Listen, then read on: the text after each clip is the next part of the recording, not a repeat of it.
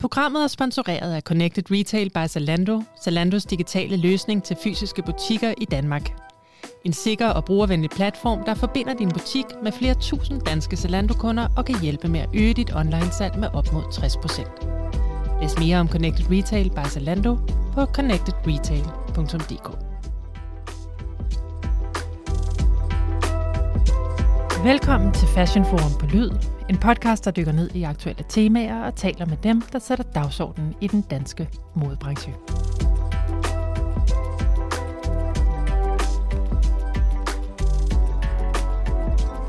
Og det var jo enormt øh, grænseoverskridende at træde ind i sådan et rum med 200 mænd i sort ja. jakkesæt, og jeg tænkte, jeg skal pitche bæredygtighed og fashion. Det er nok allerede dødstømt. Øh, så, men altså, øh, det endte så faktisk med, at, at vi vandt det her pitch. Personen, der stod foran de 200 mænd i jakkesæt og vandt sit pitch, er Trine Young. Hun står bag tech-virksomheden Rodinia Generation, en virksomhed, der har udviklet en produktionsform til tekstilprint, der kan reducere CO2-udslippet med op til 95 procent, fungerer helt uden vand og minimerer sit spild med helt ned til 2 procent. Hende har journalist Mikkel Lind Sovenfrej besøgt, og du kan læse hele interviewet på Fashion Forum i dag og i al fremtid.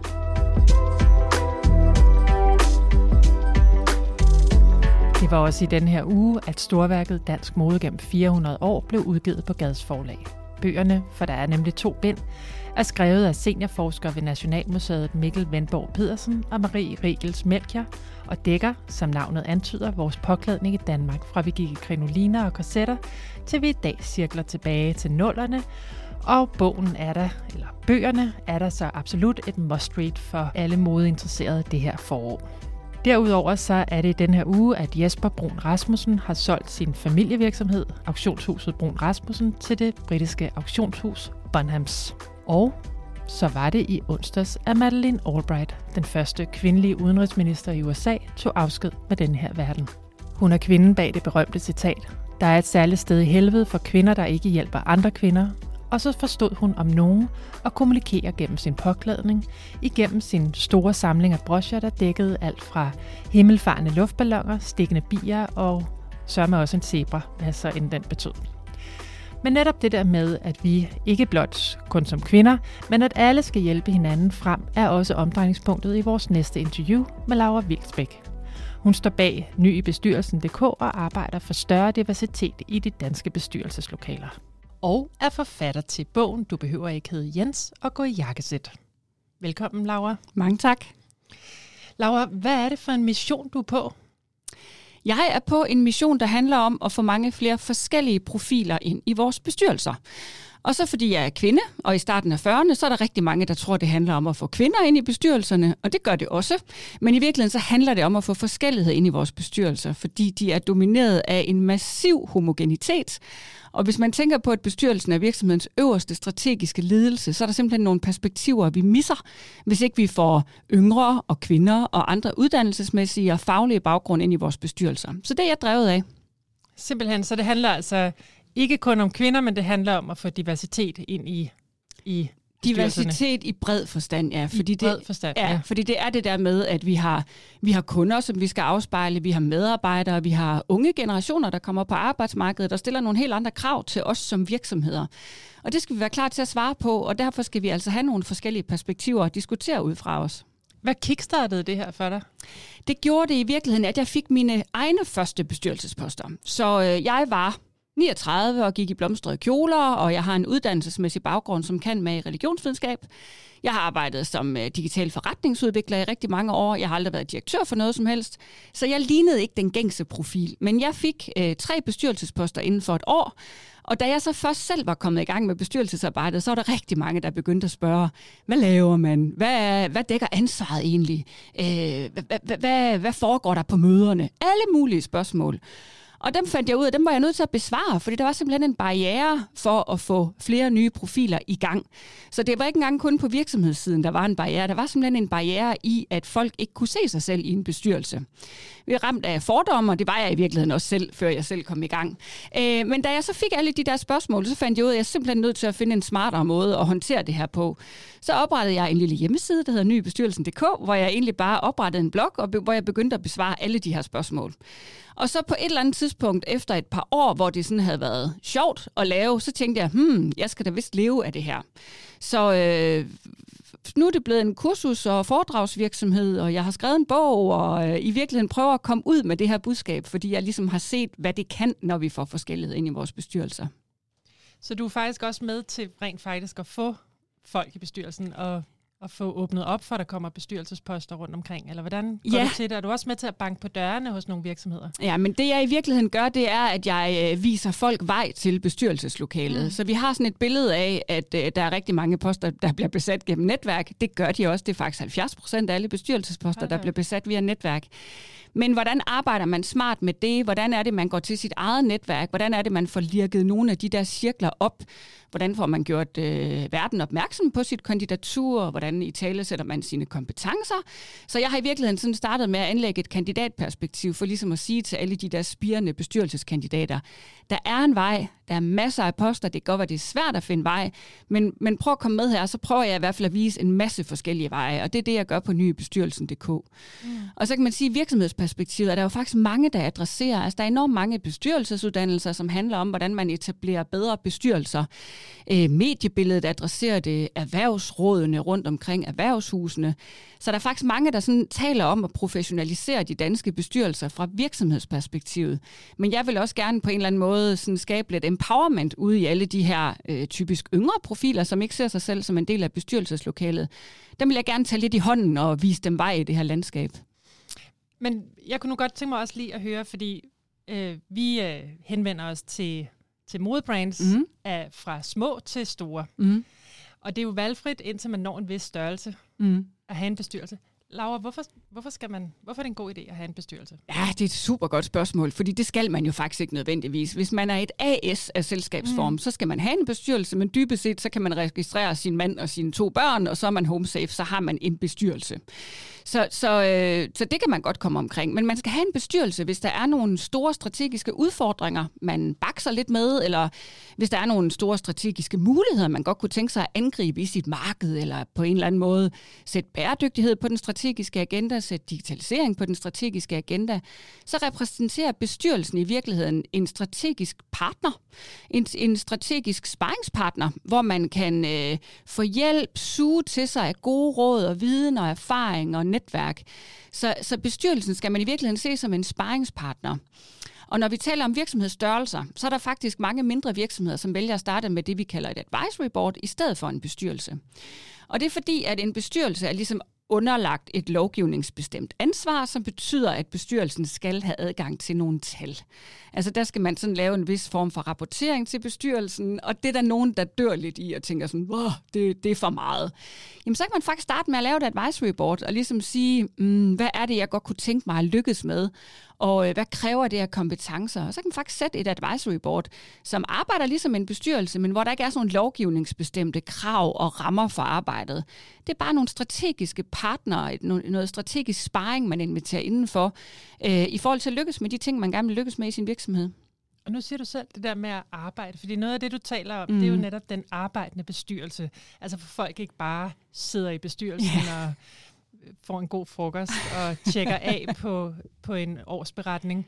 Men hvad kan man egentlig forvente af en bestyrelse? Hvilke krav kan man sætte? Fordi jeg ved, der er jo også forskel på, om det er en lønnet bestyrelse eller en, en mm. frivillig bestyrelse. Men hvad kan man forvente af en bestyrelse? Jeg vil i virkeligheden sige, at det er forventningsafstemningen, der skal afgøre det. Så hvis bare man er tydelig i sine krav og sine forventninger, så kan de bestyrelsesmedlemmer, man inviterer indenfor, jo sige, ja tak, den er jeg med på, eller nej tak, så tror jeg, du skal spørge en anden. Så, så det, der sådan typisk er rammen, det er måske fire til seks årlige møder. Jeg foretrækker klart seks over fire, fordi der kan også ske sindssygt meget, hvis vi kun mødes fire gange om året. Så, så sådan relativt hyppige møder, måske med to måneders mellemrum, så vil der typisk være en strategidag, Og øh, udover det, så siger jeg jo også altid, I må bare ringe eller sende en mail, og jeg har også mine virksomheder med sådan lidt i rygsækken og tænker sådan, hey, her var en mulighed, prøv lige at se på det her. Så jeg har hele tiden sådan lidt min, min virksomheder med i baghovedet i virkeligheden. Altså hos dem, hvor du sidder i bestyrelsen? Hvor jeg arbejder i bestyrelsen, ja. ja. Så, så som aktivt bestyrelsesmedlem, så handler det måske ikke kun om tid, det handler også sådan om, øh, om bevidsthed og om muligheder og om tanke for den der virksomhed, man nu arbejder for. Men, men jeg tror virkelig på, at øh, tiden er løbet fra de der bestyrelser, som møder ind fire gange om året, som du siger, kigger lidt på nogle tal bagud, og så i øvrigt kører hjem igen. Den, den, den, øh, den, den transformation håber jeg i hvert fald, vi har taget hul på nu. Og hvad så, når man skal sammensætte sin bestyrelse? Fordi nu, nu talte vi lige, eller du fortalte mm. i starten, at de fleste er jo lavet af netværk. Mm. Og det, det er jo der, man starter typisk. Men, men hvis nu man sætter sig ned og vil lave en, en bestyrelse, eller skabe noget forandring i sin bestyrelse, hvordan sammensætter man så en god bestyrelse? Ja, jeg anbefaler altid i virkeligheden, at man kigger på sin forretning og lader den bestemme det. Så i virkeligheden, så ved man altid som ejer af en virksomhed, hvad er det, der giver mig sådan lidt ondt i maven, eller lidt dårlig samvittighed? Hvad er det, jeg har svært ved selv at lykkes med? Og omvendt så ved man også, hvad er det for en ild, der brænder ind i mig? Hvad er det, jeg drømmer om at realisere? Så man kan tage udgangspunkt i nogle muligheder, man gerne vil realisere, eller nogle udfordringer, eller nogle barriere, man ser. Og så kan man i virkeligheden begynde at mappe, hvad er det så for nogle kompetencer og en erfaring, jeg i virkeligheden gerne vil have adgang til, for at kunne løse de her ting. Og så begynder man at få, og i virkeligheden så er det under 8 procent af alle bestyrelsesposter, der bliver besat via åbne opslag. Men så kan man jo faktisk, ligesom når man annoncerer efter alle mulige andre former for medarbejdere, så kan man jo lave en lille stillingsbeskrivelse og skrive, øh, vi sætter bæredygtighed og digitalisering på den øh, strategiske dagsorden og søger et nyt bestyrelsesmedlem med de og de kompetencer. Så i virkeligheden, så, så starter man med at finde ud af, hvad er det, jeg gerne vil have hjælp til, hvilke kompetencer kalder det på, og så kan man jo lave et åbent opslag, og dem, der gør det, får jo adgang til en kæmpe pulje af sindssygt spændende kandidater, som er lidt nogle andre end dem, man ser i de forskellige bestyrelsesnetværk for eksempel. Det var da en, et sindssygt godt råd. øh, noget af drivkraften i dit virke er jo det her med at skabe et forandret bestyrelseslandskab. Mm. Øh, men uden at det sådan skal blive en, en Hollywood-checkliste for diversitet, hvordan sammensætter man så øh, en bestyrelse, nu talte du om, komme yeah. ud fra kompetencer, men hvis man også gerne vil have en, en bestyrelse, der også afspejler den diversitet, man, man gerne vil have i sin virksomhed. Ja, vi plejer faktisk altid at vende den om og så sige, kan vi bryde homogeniteten? Mm. Fordi dybest set, så kan man jo sagtens have kvinder med super maskuline værdier, og mænd med meget feminine værdier og sådan noget. Så det er jo ikke sådan noget mand-kvinde 2 plus 2, mm. og så er vi der. Det er lidt det, man taler om diversity of thought i virkeligheden. Ikke? Hvad er indstillingen? Hvad er energien? Hvordan arbejder vi? Der er også rigtig mange bestyrelser, der faktisk laver de der personprofiler, for ligesom at se, supplerer vi hinanden? Har vi nogen, der er analytiske, nogen, der er visionære, nogen, der er resultatorienterede, nogen, der er relationelt stærke? Så man kan i virkeligheden gøre mange ting, men, men jeg kigger rigtig meget på det der med, hvordan bryder vi homogeniteten? Mm. Og så kigger jeg rigtig meget på, hvem er vores kunder, og hvem er vores medarbejdere. Altså, der er også rigtig mange brancher, der kæmper med arbejdskraft og tiltrækning af nyt talent og mm udvikling af talent. Og der, der er vi virkelig nødt til at have blik for, hvad er det for nogle unge generationer, der kommer ind i vores branche nu, og er vi klar til at skabe fantastiske arbejdspladser for dem, fordi det forlanger de jo og, og håber på, ikke og drømmer om. Så i virkeligheden, så kan man også kigge på, hvem har vi af kunder, er vi dækket af der, og hvordan ser det ud i forhold til de nye generationer, der er på vej ind på vores, øh, på vores, øh, i vores branche eller på vores arbejdsmarked. Så jeg synes, der er mange ting, man kan gøre, men det er rigtig, rigtig sundt det der med at kigge på, har vi noget homogenitet, og kunne vi bryde det lidt med nogle andre profiler? Mm. Lad os nu lege, at du var ejer af en mellemstor dansk modevirksomhed, mm. øhm, og skulle til at sammensætte din første bestyrelse. Ja. Hvor vil du starte? Jeg vil altid starte med at finde en formand. Mm. Og det er jo det, vi også kalder en bestyrelsesleder, fordi formand, det lyder i virkeligheden sådan lidt af sådan noget gammeldags beton, hvor jeg tænker sådan en bestyrelsesleder er ikke bare kønsneutralt, men det er i virkeligheden, det siger rigtig meget om, hvad rollen er, fordi bestyrelseslederen leder bestyrelsens arbejde. Så hvis jeg ejer en virksomhed, så vil jeg starte med at finde en bestyrelsesleder. Og der vil jeg i virkeligheden lægge vægt på nogle af de klassiske dyder, altså en, der sådan kender alle formalier omkring, hvad er det, vi skal, og hvornår er det, vi skal de der ting. Øh, hvad med generalforsamlingen? Hvad med mm. rapporteringen? For, for de der ting op at køre sådan i de lidt traditionelle, siger jeg nu, karikerede profiler. Altså en, der har godt, godt styr på økonomi og på jura, for eksempel. Mm.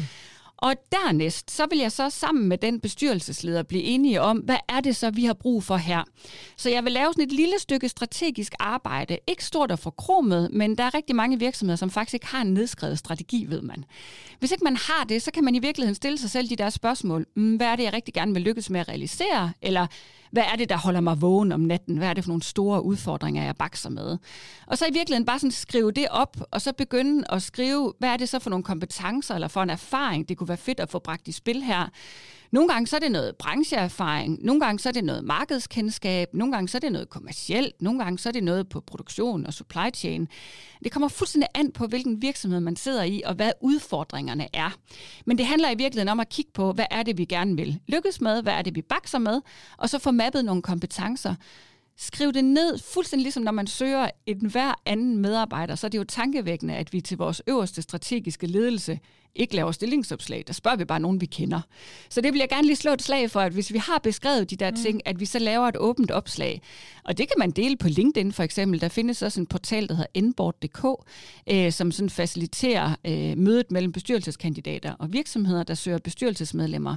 Så der er rigtig meget, man kan gøre, men det starter i virkeligheden med, at man kigger på sin forretning og siger, hvad er det, vi har brug for her hos os? Og hvordan bliver man så attraktiv? Hvordan tiltrækker man de rigtige kandidater? Ja, det er et vildt godt spørgsmål, fordi det tror jeg faktisk er en stor del af udfordringen. Når nu jeg taler med især yngre kandidater, så har de sådan en fordom om, at det er sindssygt kedeligt at arbejde i en bestyrelse. Altså man tænker sådan, hvorfor skulle jeg dog det? Jeg laver alt muligt andet, som er super fedt. Så det handler i virkeligheden om at få øh, sådan, øh, tegnet en retning, altså ligesom sådan beskrevet, hvad er det for en, en vision, du kan være med til at realisere? Hvad er det for en mission, vi er sat i verden for, og hvad er det, vi gerne vil forandre? Hvad er det, vi gerne vil skabe i verden? Så det handler i virkeligheden noget om at, øh, at sådan fortælle, hvad er det for en, en sådan transformation, man får lov til at komme med på. Og så handler det også rigtig meget som ejer øh, om at vise, at man er åben over for input. Så at man faktisk har lyst til at samarbejde med nogen om at realisere de her ting. Fordi jeg har også tidligere været til bestyrelsessamtaler, hvor jeg sådan har mærket eller fornemmet, at der måske ikke var den store vilje til at forandre noget, men det kunne være, at banken sagde, at det var smart, at man lige fik en professionel bestyrelse eller en revisor eller et eller andet. Så, så jeg tror også, man skal være rigtig dygtig til som ejer sådan, at, at tegne det der billede af, hvad er det, jeg gerne vil realisere, og så i virkeligheden vise, jeg er super klar på at gøre det her sammen med jer. Så når man også viser, at man, at man vil og man kan. Det, det, det gider vi godt at byde ind i som bestyrelsesmedlemmer. Mm. Laura, møder du øh, stadigvæk, nu er du professionel bestyrelsesmedlem, mm. Men møder du stadigvæk fordomme? Masser. Eller Ja. Masser. Jeg har faktisk sådan en hel strategi, der handler om, at når jeg møder korslagte arme og hundlige og patroniserende kommentarer, fordi jeg taler om nye profiler i de danske bestyrelser, for det gør jeg, så øh, vender jeg blikket i den anden retning. Og så kigger jeg på alle dem, som er klar. Fordi der er ingen tvivl om, at vi er der ikke endnu. Altså, der er stadigvæk rigtig mange, der synes, det er bare rigtig fint at have en revisor og øh, en eller anden øh, jurist i bestyrelsen. Og ikke et ondt ord om dem. De kan være skide dygtige, og alt er godt jeg vil bare udfordre, om man har alle perspektiver med på en forretning, når man rekrutterer sig relativt snævert. Så jeg møder rigtig mange fordomme stadigvæk. Meget færre, end da jeg startede for 3-4 år siden, men, men der er stadigvæk nogen, der godt kan lide at holde fast i plejer, og det skal de måske også have lov til, indtil de lige sådan bliver lidt mere trygge ved, at vi ikke kommer og brænder det hele ned, men i virkeligheden bare gerne vil skabe noget mere værdi i verden. Og Laura, hvis man nu så sidder og tænker, øh, det kunne jeg da faktisk godt tænke mig, mm? på den anden side, altså som at man selv kunne blive et bestyrelsesmedlem. Hvor, hvordan skal man gribe det an? Ja, der er, så skal vi jo tage fat i alt det der, vi ved om rekruttering. når nu vi ved, at 70 procent bliver besat gennem netværk, mm. så er vi simpelthen nødt til at dele det med vores netværk. Vi er måske også nødt til at lægge et nyt sådan, filter ned over vores netværk og se, hvem kender jeg, der arbejder i bestyrelser eller ejer virksomheder, er revisorer, er advokater, er erhvervsrådgiver i banken. Altså der er sådan et helt netværk af nogen, der får adgang til bestyrelsesposter, eller ved, hvornår de kommer i spil. Og der skal vi måske prøve at lægge det filter ned over vores eget netværk, og så se, hvem kender jeg egentlig?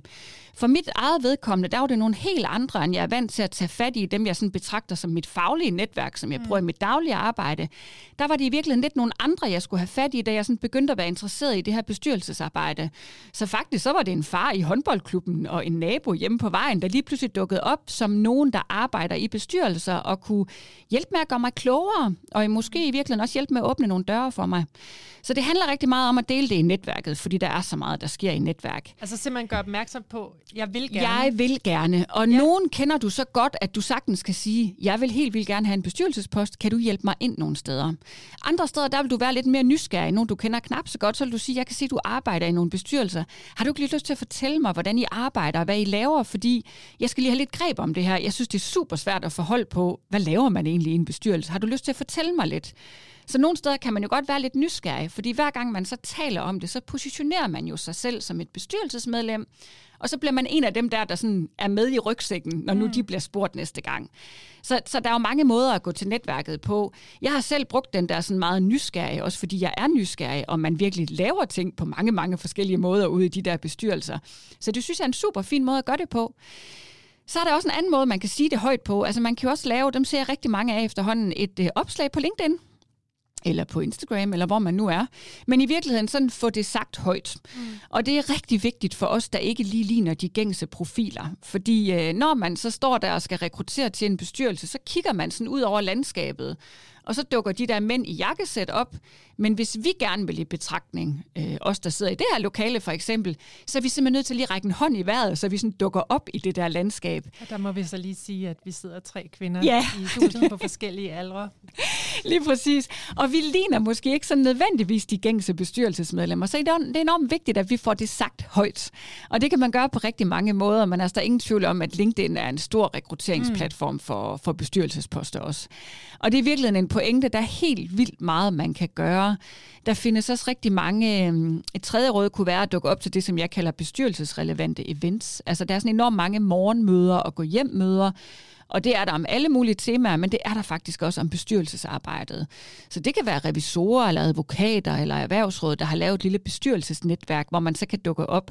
Og så møder man jo nogle af de her virksomhedsejere eller formænd eller bestyrelsesledere, øh, som er i det der netværk, i de der cirkler, hvor man i virkeligheden sådan kan, kan prikke lidt til dem og komme med i nogle af de der cirkler.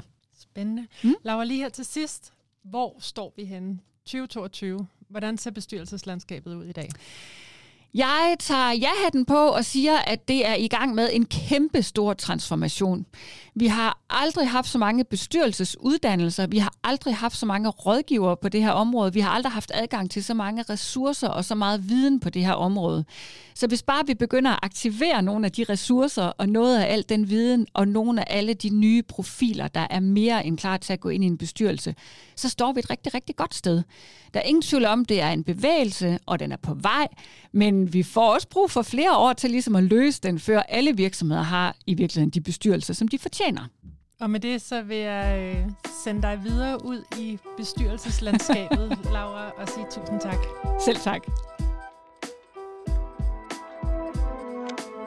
Det var alt for den her episode af Fashion Forum, der forhåbentlig har givet dig indspark til at komme i gang med bestyrelsesarbejdet, eller måske kigge nærmere på din egen bestyrelse.